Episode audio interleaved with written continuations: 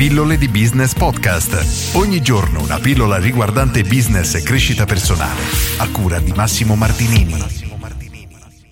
Brand positioning per le piccole attività. Ha senso farlo? Oggi parlo di questo argomento molto, diciamo, controverso, soprattutto dibattuto, perché a mio avviso c'è, come sempre, troppa confusione, perché ognuno cerca di tirare l'acqua al proprio mulino e quindi continua a dare informazioni che sono in parte vere e in parte, diciamo, completamente omesse perché poi non vengono raccontate e di conseguenza si crea tanta confusione e i piccoli imprenditori non sanno poi come muoversi. Prima di iniziare però che cos'è il brain positioning? Possiamo definire il brain positioning come quella disciplina, quella, quelle azioni che portano un determinato brand ad essere preferito dalle persone rispetto che a degli altri.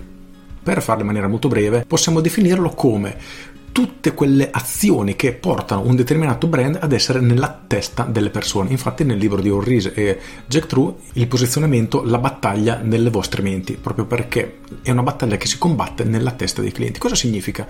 Ti riporto gli esempi più classici che vengono fatti sempre in modo che rendiamo chiaro il concetto e poi lo spostiamo per tutto ciò che riguarda le piccole attività.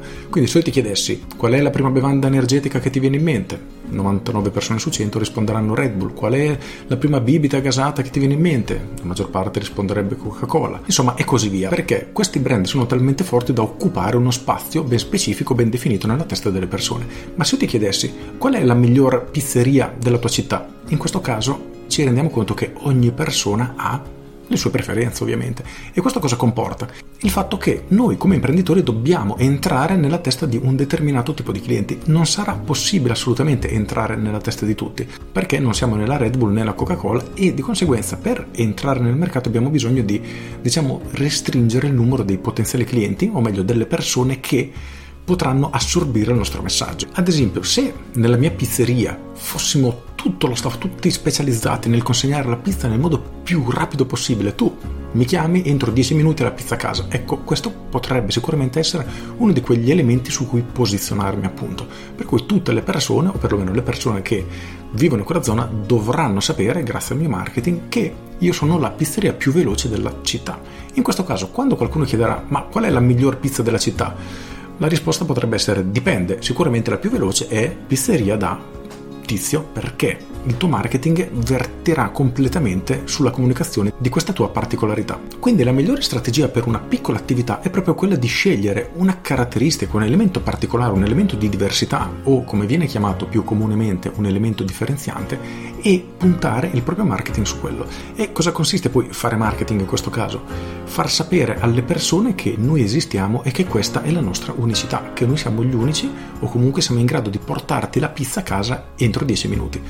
Il mercato poi in futuro si evolverà e questa caratteristica sarà una cosa fatta da tutti, ecco che sarà arrivato il momento di cambiare e selezionare un nuovo elemento differenziante, ma diciamo che al momento è abbastanza facile perché viviamo in un mercato in cui tutti sono uguali e di conseguenza avere una singola caratteristica che ti differenzia effettivamente dagli altri può essere un'ottima arma per, diciamo, penetrare la testa delle persone. Quindi come piccolo imprenditore quello che devi fare è proprio questo, identifica la tua diversità e falla sapere martellando in continuazione tramite le tue comunicazioni, la tua pubblicità nella testa dei potenziali clienti.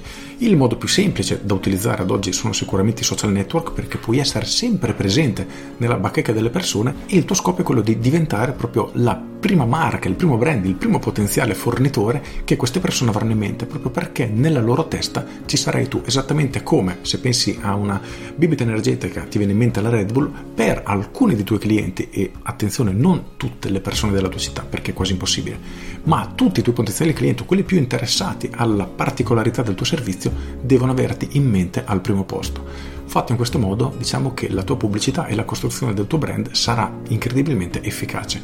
Con questo è tutto, io sono Massimo Martinini e ci sentiamo domani. Ciao!